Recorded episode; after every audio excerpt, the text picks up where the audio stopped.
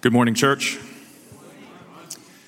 Today's reading is from the book of Matthew, chapter 1, verses 18 through 25. Now, the birth of Jesus Christ took place in this way. When his mother Mary had been betrothed to Joseph, before they came together, she was found to be with child from the Holy Spirit.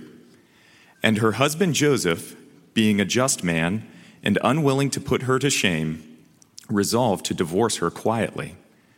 But as he considered these things, behold, an angel of the Lord appeared to him in a dream, saying, Joseph, son of David, do not fear to take Mary as your wife, for that which is conceived in her is from the Holy Spirit.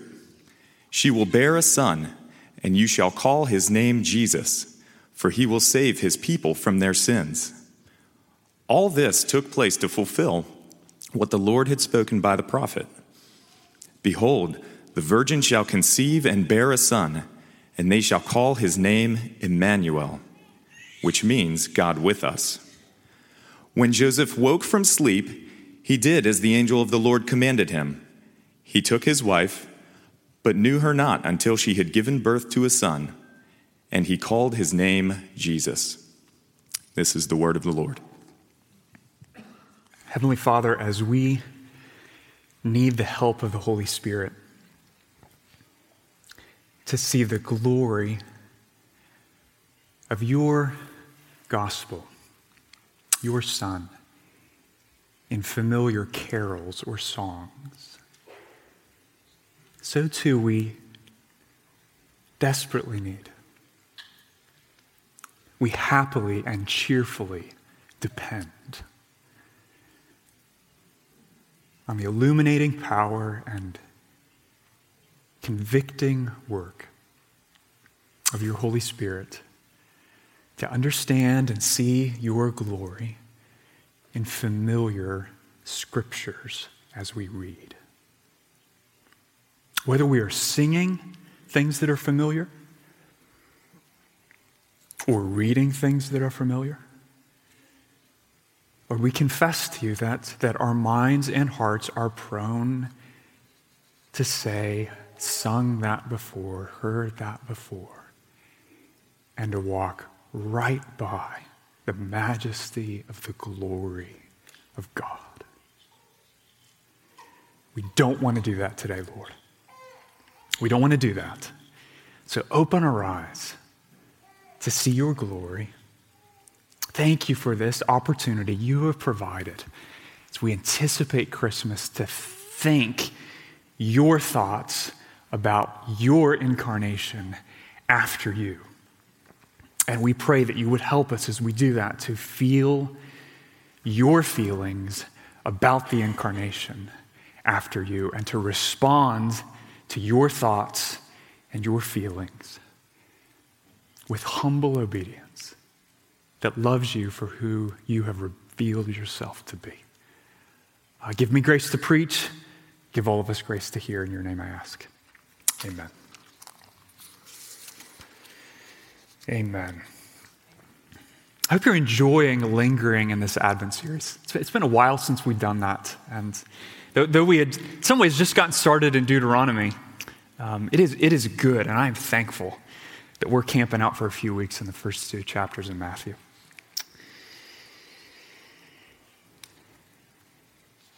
I think expectations, categorically, are really powerful things. If, if you expect to receive a gift from a family member, speaking of Christmas, and you don't, how do you feel? You expect and you don't. Some level of disappointment, I would imagine. What, what if you don't receive a gift, but you never actually expected one in the first place? Well, how do you feel then? Well, because the expectation is different, right? It, it doesn't quite feel like such a big deal. In both scenarios, the, the emotional experience is governed by our expectation. They're powerful things. They, they either multiply or mitigate our experience of suffering in a broken world. We, we do well to, to stop and think about what are my expectations? What are your expectations? I've noticed that some people, I can see this temptation in myself, uh, attempt to, to kind of inoculate themselves, protect themselves against the disappointment of shattered expectations by cynically expecting the worst. I won't ask you to raise your hand if that's your particular bent, but we can go there, right? I think others, others try no better to, to entirely eliminate the very desires that give rise to our expectations. What's that? Well, that's Buddhism, right? That's the nirvana Buddhist pursuit, where, where you're, you're expecting nothing, hurt by nothing, above suffering because you want nothing. Well, in, in contrast to both of those things, here's what Christianity says about expectations, okay? Christianity says both the presence of expectations and the desires that drive them, that fuel them, are exceedingly good things, okay? They're, they're part of what it means to be created in the image of God. Now, they may be corrupted by sin. They may be distorted by, by willful rejection of God's word. But listen, the, solution to the sorrow of shattered expectations is not to expect the worst or nothing at all. Okay, the biblical solution to, is to embrace expectations that are two things that are informed by the Word of God and are rooted or grounded or fixed in the character of God. You want expectations that are informed by the Word of God, governed by the Word of God, and rooted in the character of the God whom this Word reveals. Because God's Word is true, my friend. It is good to expect of God and men what this book tells us to expect of God and men. And because God never changes, this is really important. It is good for our strongest desires and our greatest expectations to be fixed in God and God alone. Why do I say that? Because you are just like everyone else around you. People change, people will disappoint you. Listen, God will not. He will not. He always does exactly what he says he will do. Think about that. Always. Psalm 25, verse 3. Because of the unchanging character of our God, the psalmist can say this Indeed, none who wait for you shall be put to shame. There's not another human being on earth of whom that could be said. And I think one of the sweetest blessings of, of studying the incarnation, of the birth of Jesus, is this opportunity it affords to examine our expectations of who God is and the way he works. Okay, think about this. Look at, look at verse 18, Matthew chapter 1. Now, the birth of Jesus Christ took place in this way. Not in a hidden way or unknowable way or pretend way, but, but in, in this way. In other words, when, when God works in the world, and He is always working, we, we can expect Him to do so in a particular kind of way. Think about that. A, a way that is what? That's consistent, that, that always aligns with his unchanging character. and in a way that always aligns with his sovereign purposes. The birth of Jesus Christ took place in a particular kind of way. And, and the purpose of this whole passage is found in verse 23. Look there. The, the birth of Christ is all about God revealing himself as Immanuel, or God with us. But, but I think there are times, friend, because of our expectations, that it's hard to believe that. We, we, we wrestle with questions like, Lord, are you really present? Are you really Immanuel? Are you, are you really at work in my life? If, if we see what we, what we want to see, what we expect to see, what we think God owes us, we conclude He is right? But, it, but if we can't discern his activity anywhere, we don't see what we expect to see. We're not getting what we want him to give. Well, then we conclude he's not. Our, our expectations, if, if, this image helps you, they, they become the, the functional scorecard that we use to evaluate whether Immanuel is present or absent mightily at work or missing in action. But here's the good news and that dilemma, that challenge, okay? Though the incarnation itself is unrepeatable, the, the way in which God brought it to pass back then is the exact same way that He is presently working today. That's, that's the good news. That's what we need to see. So, so let's follow the gospel writer's lead Here's what we're going to do. In considering the way in which the birth of Christ took place, so that our expectations of God's work and the criteria that we use to discern his presence would be governed by what God has told us to expect of himself. Amen. That's the goal. May, may, there be no foisting human expectations on Almighty God in Kingsway. May there be receiving God's revelation of what we should expect of Him, that those who hope in Him in His way would never be disappointed. So, how does God work? What do we see here?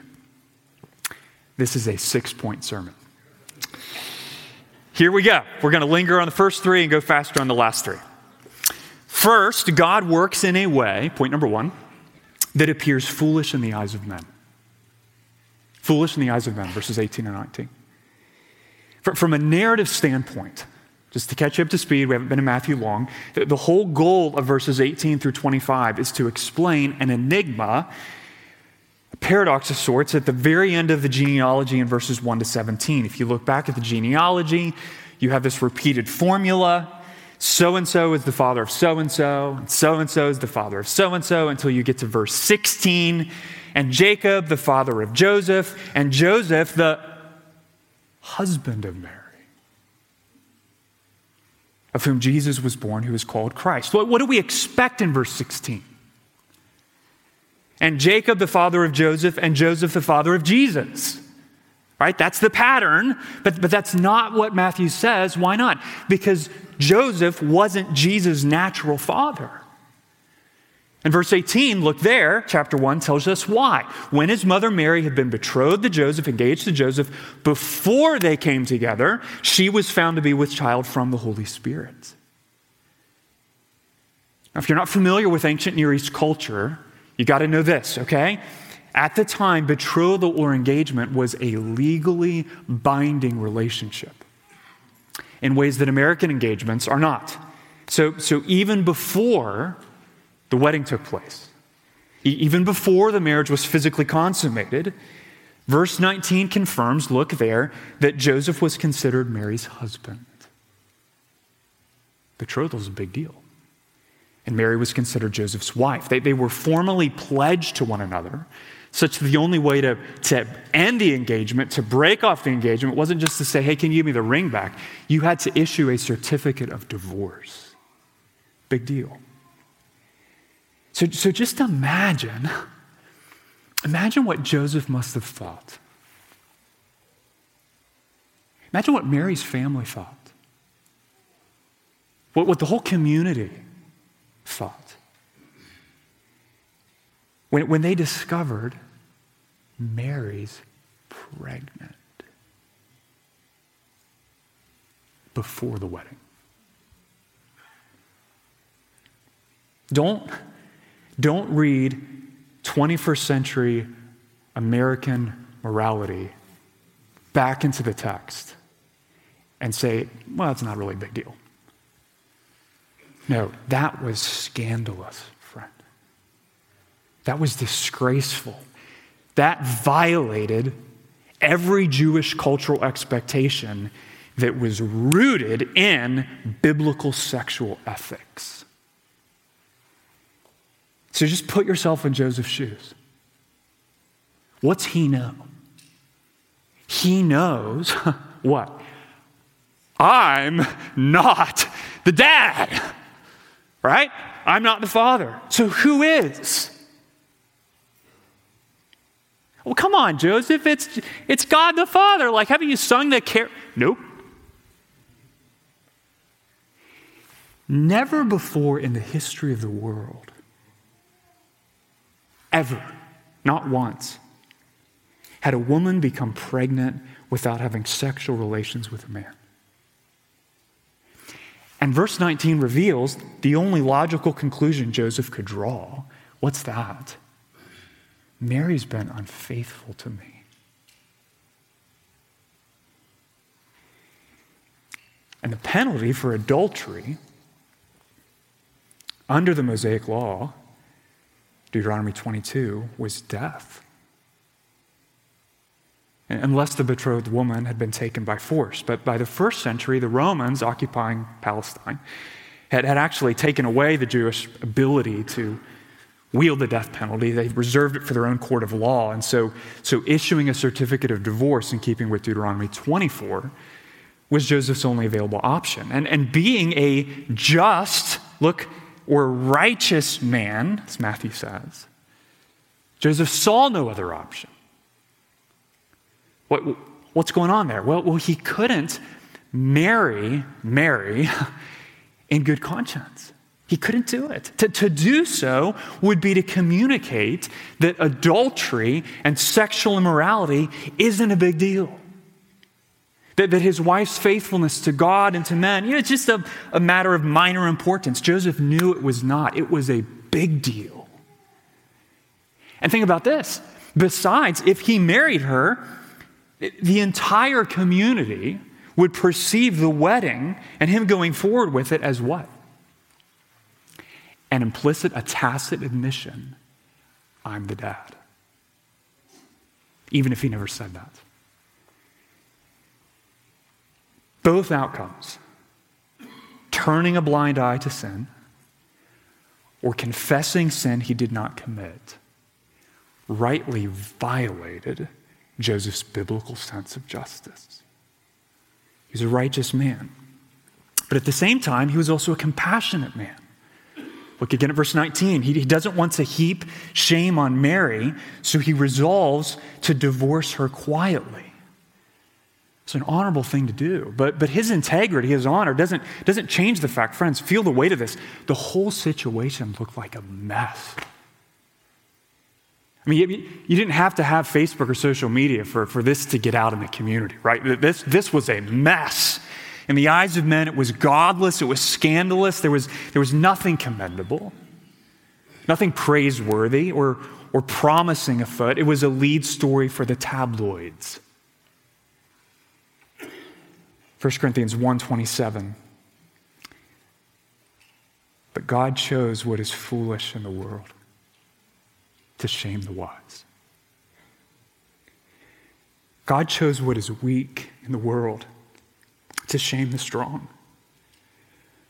God chose what is low and despised in the world, even, even things that are not, to bring to nothing things that are, so that no human being might boast in the presence of God.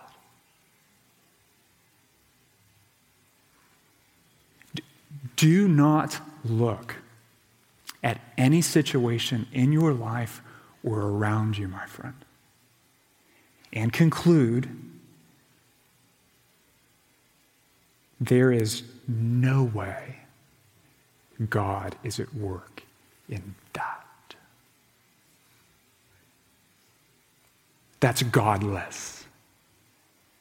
That, that's a scandalous, shameful space in the universe where God is not on the move. Don't do that. His ways are higher than your ways. His, his thoughts are, are greater than your thoughts. The, the birth of Christ does two things it, it humbles us and it encourages us by what? By reminding us that God delights to work through what is foolish in the eyes of men. Remember that. Here's a second way God loves to work He works in a way that demonstrates, point two, his sovereign authority. Demonstrates his sovereign authority. Look, look at verse 20. I love the simplicity of this description. But as Joseph considered these things, behold, an angel of the Lord appeared to him in a dream, saying, Joseph, son of David, don't fear to take Mary as your wife. Now, notice there's, it's not just here, but across the whole Bible, there's nothing passive about the biblical portrayal of God's actions in human history. Nothing passive. He, he doesn't, God, God doesn't wind up the world and then just kind of let it tick its own course out of some sort of deference to the human freedom of the will. No. He actively and personally and decisively intervenes in the affairs of men, my friends. To what? To bring about his perfect sovereign will and purposes. Exactly when we want him to do so? No. It's usually when we least expect it, right? Exactly in the way we want him to do so? No. It's usually through situations we would never choose if given the opportunity. Why not? Because as Paul says in Corinthians, God doesn't take his cues from the wisdom of men. Yours or mine nor does he exist to fulfill our wishes. He created us to fulfill his. And his sovereign purposes will stand. Why? Because he is God and there is no other. He, he's the only sovereign, the Lord of hosts, the King of kings. But before him, all men are like grass, the prophet says, and the nations are what? Like dust on the scales. You don't live in a universe that is out of control. You, you live in a universe that is firmly under the sovereign control of Almighty God. So, what was God's sovereign purpose for Joseph? Here's where we need to remember something about the covenants in the Old Testament, in particular, God's covenant with King David. What did he promise David? that the Messiah, the Lord's anointed, our Savior, the, the one who would bring all of God's redemptive purposes to pass, would arise, would come from David's line or David's lineage. So, Matthew 1, the genealogy Caleb preached last week, establishes Joseph as a descendant of David, not Mary, right? But if Joseph takes Mary as his wife and names her son as his own, what does Joseph become? Jesus' adoptive father. Though not his natural son, according to the flesh, Jesus becomes his legal son in the eyes of the law, which makes Jesus what? A legal descendant of David. So check this out nothing less than the fulfillment of all God's promises to David hinges on whether Joseph makes a certain decision or not. So is God wringing his hands? Is he stressing out? I mean, what attention? Like, I need a bathroom break. You know, it's like, no, no, he's not. He transforms Joseph's will through the sovereign authority of his word. Think about that. God's word never returns void, friend. It always accomplishes the purpose for which it was sent. And so notice several things about the way God's word exercises God's sovereign authority in Joseph's life. First, God's word is personal. Personal. The Lord calls him by name and reminds Joseph of his identity. What does he say? You are Joseph, son of David.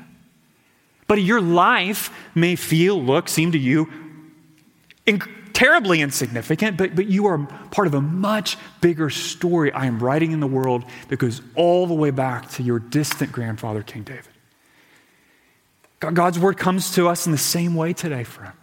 The same way. When, you open the Bible and read, what is God doing? He's personally speaking to you. Personally.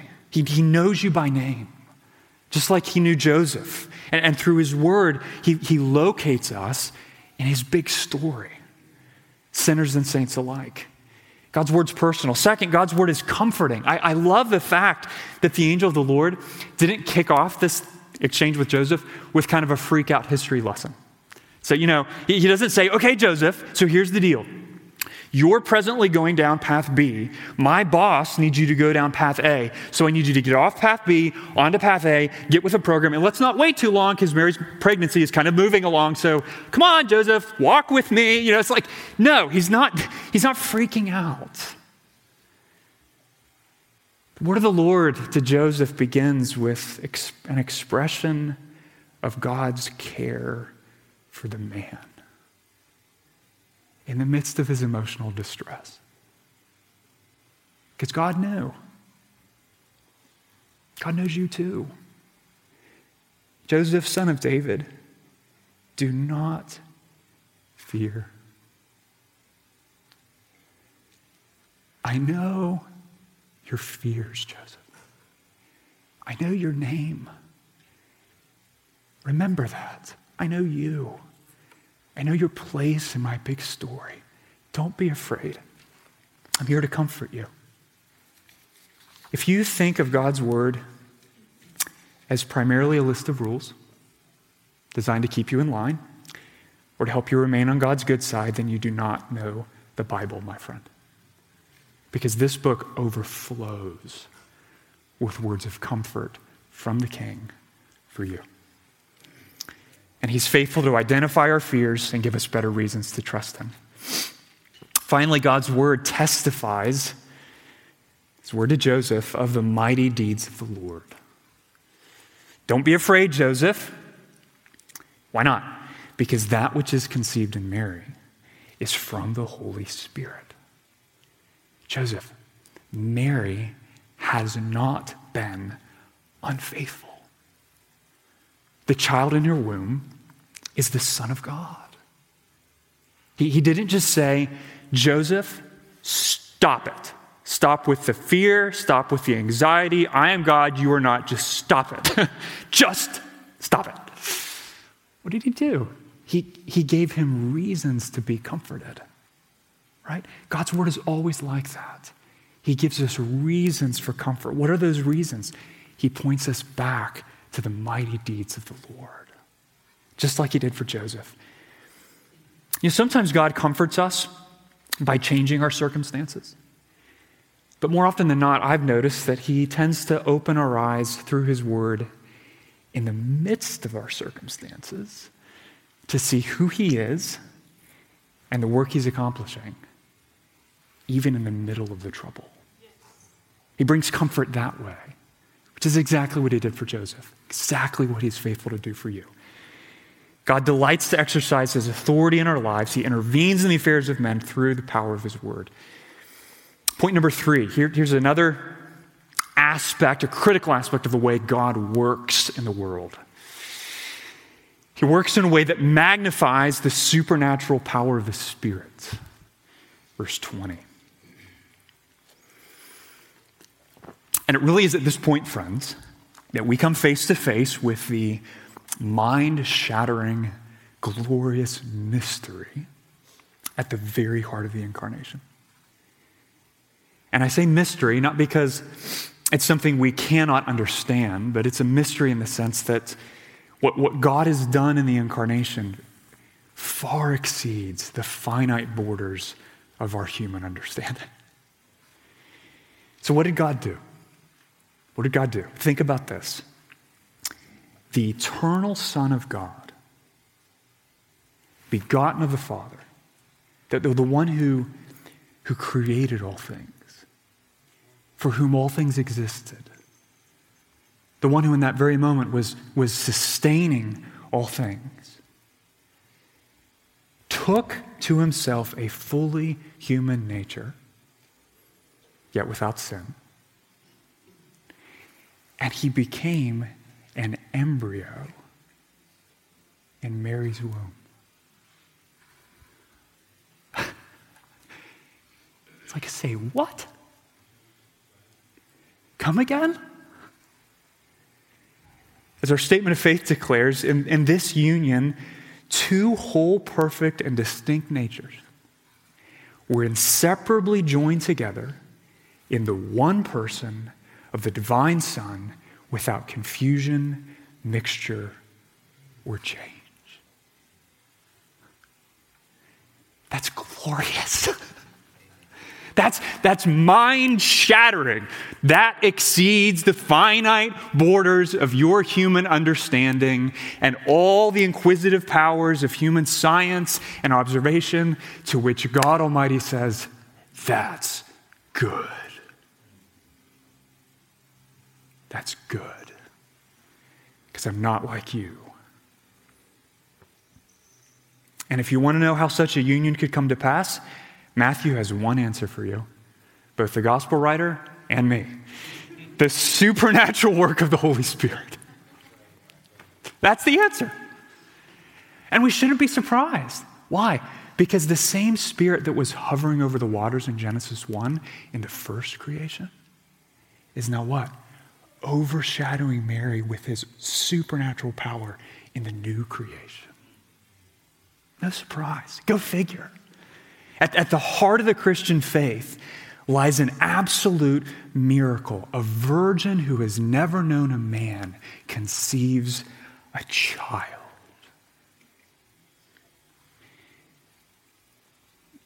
To which part of me thought this week, well, why do it that way, God? okay, just to bring you into my process. Why, why, why, come to earth in a virgin's womb, right? I mean, why, why not just show up on earth as like a full grown man in a nice car and a whole entourage? Like, there are leadership alternatives to the embryo thing. I mean, right? Are there? Well, there are many reasons the virgin conception is absolutely essential. If you've never thought about this, I'll give you two. First, the virgin conception of Christ enables full deity and full humanity to be united in one person. That's important. Okay, Kevin DeYoung says this well. If Jesus had not been born of a human, we could not believe in his full humanity. And at the same time, if his birth were like any other human birth, through the union of a human father and mother, we would question his full divinity. Indeed, we would. The virgin birth is necessary to secure both a real human nature and a completely divine nature. What, what does Christ's human nature do? His humanity enables him to represent us, friends okay? To, to, to live the life we're supposed to live, die the death we deserve to die. Only a man could do that. And not like a man, an illusory man or a man look-alike, a true man. And what's Christ's deity do? Well, his deity ensures his obedience to the Father in life and death is sufficient to atone for our guilt to cover our shame, and to destroy the works and effects of Satan. Both are mission critical. You, you sacrifice full humanity or full deity, and guess what happens? The entire gospel comes crumbling down. It's that important. As if that wasn't enough, here's another reason the virgin conception is so essential. It assures us that Jesus' human nature is unstained by original sin. think about this, okay? It's 1120, but don't, don't get soft in your mind, all right? Let's focus. All who are natural descendants of Adam, first man, inherit both Adam's guilt and Adam's corruption. At conception. Put bluntly, we're not sinners because we sin, we sin because we're sinners. We're born that way. And, and if Jesus had been conceived in the normal way, through a, a, human father and mother, his, his human nature would not have been sinless. And he would have had to die, what? For his own sin and nobody else's right? In- incapable of atoning for the sin of the world. But as it was, what did the Holy Spirit do? He prepared a body for the Son, in the words of Francis Turretin, that had nothing in common with sin. Or as Luke 135 says, therefore the child to be born will be called holy, sinless, set apart, unstained. And Hebrews 7:26 explains why that sinlessness sinless humanity is so important. For it was indeed fitting that we should have such a high priest, holy, innocent, unstained, separated from sinners. We just keep piling on adjectives and exalted above the heavens. He has no need, like those high priests, you and me, to offer sacrifices daily, first for his own sins, then for those of the people, again and again and again and again, since he did this once for all when he offered up himself. Amen? So, so, if it's that important, how should the virgin conception shape our expectations of God's work today? Is that relevant? Is there any relevance to that? I mean, remember, that's the question. How, how does this narrative, this description of the way in which Christ was born, how does that inform our expectations of the way God still works? Well, it reminds us of this, friend. God loves to accomplish his work through actions that are manifestly supernatural. Supernatural. I, I, think we, we so quickly, don't we? we? We kind of shrink our God down to size, as it were. And, and he kind of becomes in our minds a, a souped up version of ourselves. We, we stop expecting him to act in supernatural ways. Examples. When, when a friend is sick, we ask God to give the doctors wisdom, but we can forget our God has supernatural power to heal. Or when we lack financial resources, we might ask God for, for strength to work more hours, but, but we forget He has supernatural power to provide for all our physical needs. Or, or when a child of ours, a son or daughter you love, begins making foolish, dumb decisions, we, we begin to argue and, and plead with them until we're blue in the face. Can you please just stop? Forgetting what? That God is more than able to supernaturally turn their heart back to Him in an instant. Or when your spouse has stumbled in the same way for four decades. We, we, we start to think and, and act and kind of hedge our prayers and expectations as if God's ability to transform them is severely restricted by that crazy force of all their human habits. right? What, what is all of that? It's shrinking the Almighty down to size. That's not who he is. He's God, friends. He's Almighty God. He works in supernatural ways. The, the, miracle of the incarnation is a loud, flashing, noise making, attention getting sign that, that the power of the Spirit, the power of God, infinitely greater than our own. When, you think, how could that union, full humanity, full deity, I don't get that. The, the right response to that is not, I can't trust the Bible because I can't understand that. The right response to that is, praise be to God. Praise be to God. Lord, I love the fact that your ways are greater than my ways. I love the fact that your thoughts are greater than my thoughts. King Jesus, thank you that you, of all people, are not like me. We're creatures, He's the creator. His ways aren't confined to the laws of nature or what we have seen him do in the past or what we can envision him doing in the future. He, he's not restricted by science and biology. He created science and biology. So don't, don't bring small prayers to a small God of your making. Bring big prayers to a big God because that's the kind of God we serve, friends. A, God who rends heaven and earth, a God who does things the world has never seen to what? Fulfill his sovereign purposes for his glory and your good. That's the God you serve. He works in a supernatural way. And now we're going to pick up the pace. Last three points. Fourth, he works in a way that provides for our greatest needs. Look at verse 21.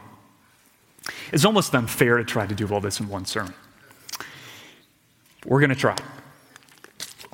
He provides for our greatest needs. What, what does the Lord tell Joseph? Mary will bear a son, and you shall call his name Jesus, for he will save his people from their sins. If, if you didn't know this, the name Jesus is basically a, a Greek version of the Hebrew name Joshua, which means Yahweh is salvation, or Yahweh saves. God saves. I, I don't know all the troubles that you brought into this room this morning. In your mind, in your body, in your heart. I, I do know this, friend. No, no matter what trouble you brought into this room, Jesus Christ is the answer. in that area, that lack, that weakness, that need, that intractable problem, what you most need in that area, it comes from Him. Always. Salvation is what? Of the Lord. Always. But here's where we have to be really careful, okay? By way of application. Getting back to the, our expectations, it is so easy for us to expect or even demand God save or provide for us in a way that makes Him the servant of our felt needs and desires. You know what I'm talking about here? Can, can, can you feel this temptation within you? Okay, we, we turn him, we turn God, this is crazy, but we do it, into the ultimate therapist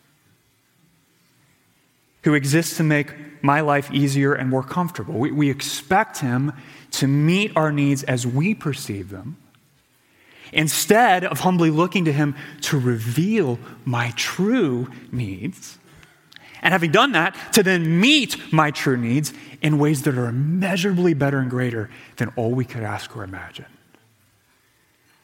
So, what's your greatest need, friend? Think about that. Caleb asked the question last week What's your greatest need? God Himself tells you in verse 21. Look there. Fix your eyes on your greatest need. Don't forget this. You need God to save you from your sins. That's your greatest need. I'm not talking, Matthew isn't talking about just the unfortunate consequences of an occasional bad decision. No, he's talking about the fact that we are born into this world as sinners, separated from God, rightly deserving his judgment, perishing in hell. Unless God does something for us that we cannot do for ourselves. You need God to forgive your sins. That's your greatest need. You need God to reconcile you to himself through the forgiveness of your sins. And here's the good news that's exactly what Jesus came to do. Exactly. He came to turn your gaze to a broken body, to shed blood. We're going to do that with the Lord's Supper later today. So, so how do we respond to that? Repent and believe today, friend that there is salvation in no one else, for there is no other name in heaven or on earth given among men by which you may be saved. You do that, and today you can hear God Almighty declaring over you, Matthew 9 2, Take heart, my son, your sins are fully forgiven.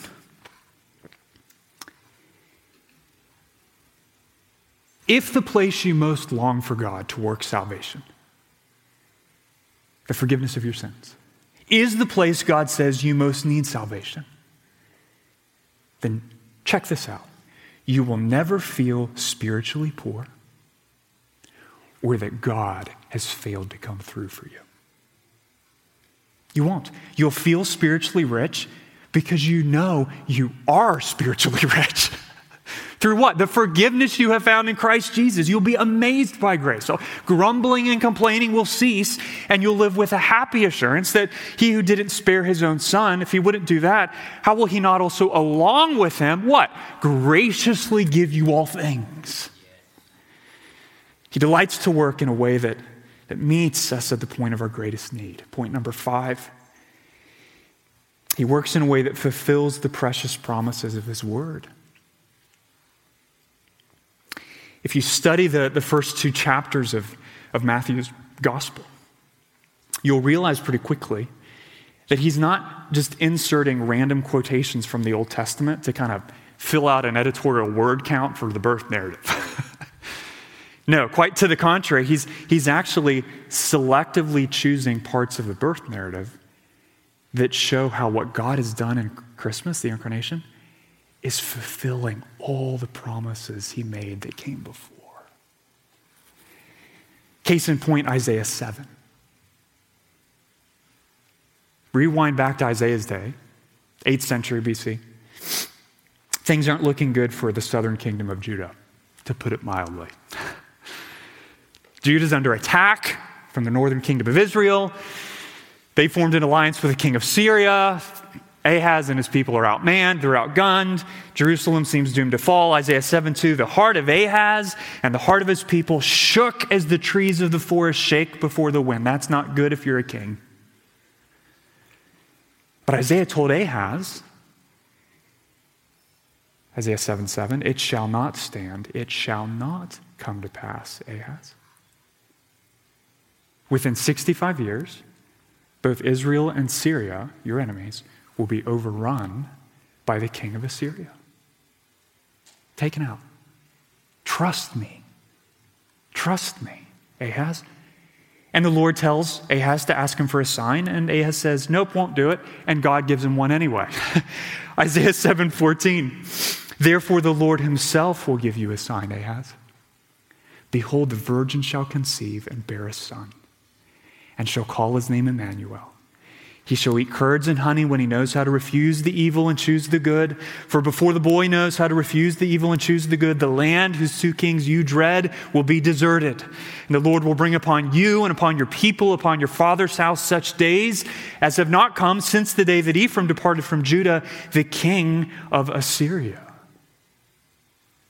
You realize that was both an assurance of salvation and a warning of judgment. Both. And, and the promise sign, that promise sign, came to pass in part through the birth of Isaiah's own son. Check this name out Maher Shalal Hashbaz. In Isaiah 8, which means quick to the plunder, swift to the spoil. That son's birth confirmed to Ahaz and all Judah that salvation and judgment through the king of Assyria was fast at hand. God was Immanuel with his people, but he was present to judge just as much as he was present to save. And so that first fulfillment of the prophecy was in Isaiah's day. But, but just like a mountain range can have one peak after another, so too, what do we know about biblical prophecy? That it often has multiple fulfillments. That's what Isaiah 7:14 has because over 700 years later that prophecy, that promise came to pass in an immeasurably greater way, friend. Only this time it wasn't a sign of judgment. It was a sign of salvation. John 3:17 For God didn't send his son into the world to condemn the world, but in order that the world might be saved through him. And, and listen, what do those who come to Jesus for salvation from sin discover to their joy? What do we discover to our joy when we do that? That God is indeed Immanuel, which means God with us. The, the people who experience salvation from sin in verse 21 are the people who call upon and experience Christ as Immanuel in verse 23. Which means Christmas is not this assurance that God is with everyone. Did you catch that? Christmas is a promise that if you confess your sins, if you receive the forgiveness of your sins, if, if you bow your knee to King Jesus as a result, then and only then can you add your voice to the multitude of the redeemed who rejoice in knowing God is with me always, even to the end of the age, Matthew 28. How's that possible? Through the outpouring of the gift of the Holy Spirit, right? After Jesus ascended to heaven, he poured out the gift of his Spirit on his people. If you're a Christian, the Holy Spirit, not a junior version of God, or the essence of God, or the weird cloud train of God, God himself dwells within you. Christian, when you wake up tomorrow morning, you are nearer to God than any saint in the Old Testament ever was. It's true. God is with you whether you know it or not. As Ed Welch says, this is the goal of the forgiveness of sins. Scripture is the story of God's plan to be close to his people. But don't miss why Matthew's bringing this promise of Immanuel up in the first place, okay? Yet, yes, Christmas declares God is with us. Praise be to God. But, but in the context of the whole story, in the context of Isaiah 7, Christmas says what? The God who is with us is with us as a particular kind of God, in a particular kind of way. What is that way? He's the kind of God that fulfills every one of his promises. That's who he is. You can trust him to keep his promises, friend. That's how he rolls. We'll end with this. The last way I think we see God working in this passage is through the faithful obedience of his people. God works in a way that requires faithful obedience. I, I marvel at what the birth of Christ required from an ordinary man named Joseph. I really do. What, what, think about it. What the Lord told him to do was far from easy. It, it was costly. It cost his reputation. It eventually forced him to flee his homeland. Joseph had little idea that was all coming. But notice how he responds in verse 24. Look there. When he woke up from sleep, he did as the angel of the Lord commanded him. He took his wife, but knew her not until she had given birth to a son, and he called his name Jesus. What do we see about Joseph's obedience? It was immediate, it was costly, it was complete. God works in the same way today, my friends. Through, through righteous men and women, faithful men and women who are willing to obey immediately, even when it's costly, and completely. Why would you sacrifice a promising career? To disciple your kids? Why would you obey God in that way? Why, why would you invest your money in the mission of the gospel instead of buying another vacation home? Why would you obey God that way? Why, why would you correct a brother or sister in Christ or, or talk about him with your neighbor at risk of losing the friendship? Why, why would you obey God in that way when it's costly? Because as Joseph knew, Jesus is worth it and because obeying him when it's costly, immediately, completely, is the only path of joy in life. There is no other, friend. The ways of the God who is with us are exceedingly glorious. And the way he works in this passage is the same way he works today. So when you read of the birth of Christ, let it have its divinely intended effect in your heart. Let it, through the power of the Spirit, shape your expectations of the way God works. Expect Him to work in these kinds of ways because these are the ways of Immanuel, God with us. Let's pray.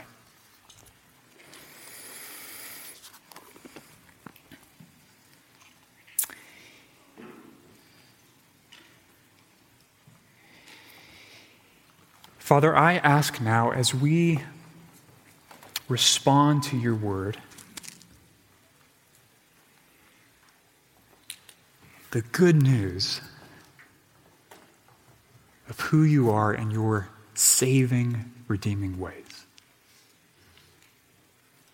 Lord, I ask that you would help us as a people to have expectations of you that are informed by you by who you are, by the way you've worked in the past.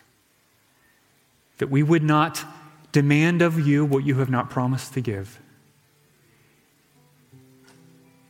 And we would not find ourselves disappointed by you when the root of the problem is our errant expectations. We pray, Holy Spirit, that you would help us to remember the way of Immanuel, the way you work and that our expectations of you in the present and in the future would be shaped by your gospel. For our good and your glory, I pray. Amen.